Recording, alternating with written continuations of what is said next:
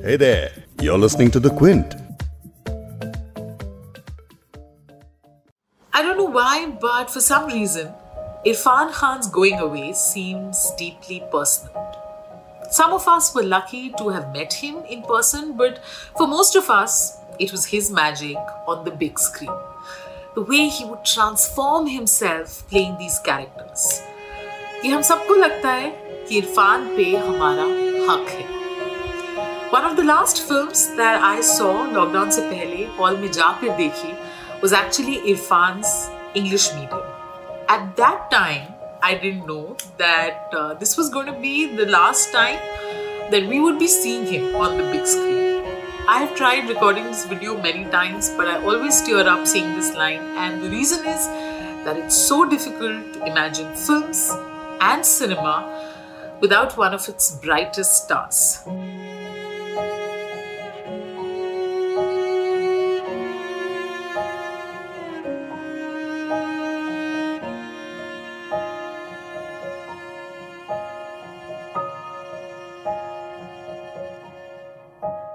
So, what do we do? How do we pay tribute to an actor who's gifted us such such beautiful performances and who still had so much in him? But destiny is cruel and it robbed us of a chance to experience Irfan's magic one more time. So here's what I'm going to do. I'm going to share some of my personal favorite Irfan performances. These are films that are very close to my heart. Now, the reason why I'm not calling this top five Irfan performances or the best Irfan Khan films is because ऐसी list बनाने की हिम्मत मुझ में नहीं है.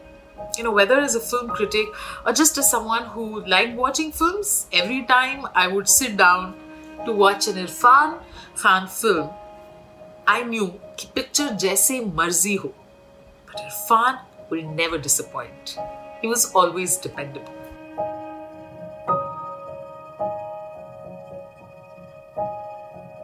Nobody can romance on screen like Shah Rukh Khan, right?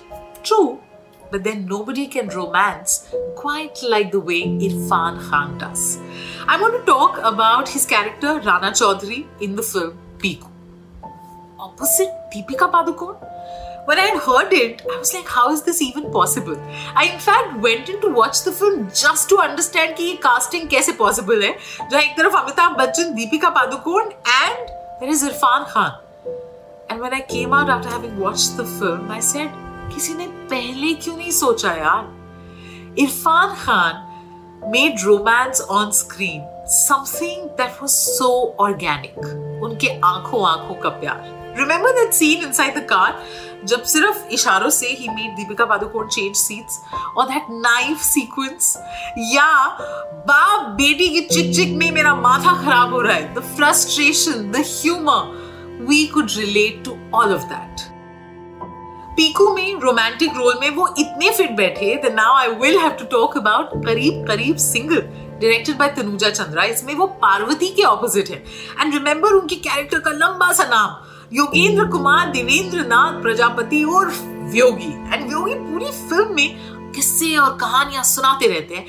And even as audience you wonder कि यार इस कैरेक्टर पे भरोसा करे या ना करे। पर इरफान है ना, उन पे तो भरोसा हो ही जाता है।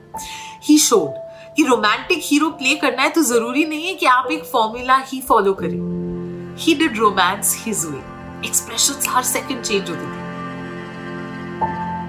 next I be talking about Life of Pi अपने आप में it's a stunning film and even though इसमें इरफान का रोल बहुत लंबा चौड़ा नहीं है he plays the adult Pi But remember those scenes when he's recalling, retelling his story or Richard Parker को याद करते हुए वो dialogue. Today when we hear it, it's acquired a strange new meaning. I suppose in the end, the whole of life becomes an act of letting go. But what always hurts the most is not taking a moment to say goodbye.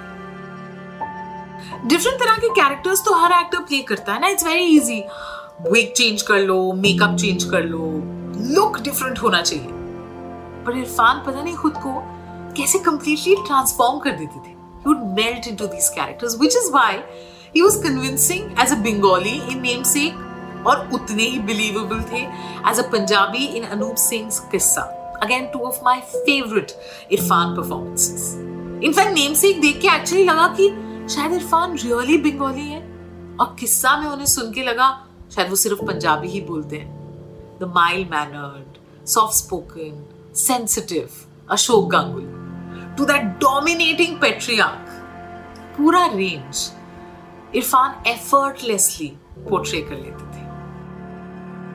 बारी film lunch box की इस film में कितने ऐसे scenes हैं where the camera just rests observing Irrfan दूर से Irrfan plays a slightly older character वो टिफ़िन का डब्बा खोल रहे हैं, चिट पढ़ रहे हैं, चिट लिख रहे हैं and you just keep observing his expressions. Remember that scene on the balcony when he's smoking?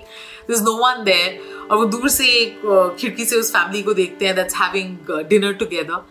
And he conveys everything that he wants to. Actually makes you wonder कि इरफान को डायलॉग्स की ज़रूरत भी है। उनके पास तो आँखें हैं। वही काफ़ी है। तो इसका मतलब ये थोड़ी ना है कि इरफान की बुलंद आवाज़ में वो दम नहीं है। Think Maqbool think Paan Singh Tomar in fact एक फ़िल्म में पूरे कैरेक्टर का range from this very earnest eager to succeed young sports person and then एक एंग्री डिसल्यूजन बागी।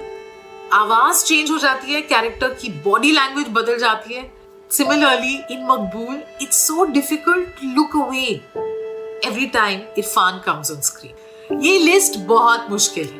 How does one leave out film like Haasil life in a metro Hindi medium कौन सी रखी, कौन सी ना रखी? Even in in bad film Irrfan was good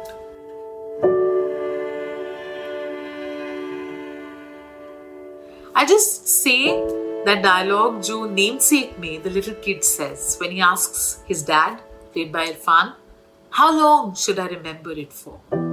Remember it always. And we will because Irfan is special.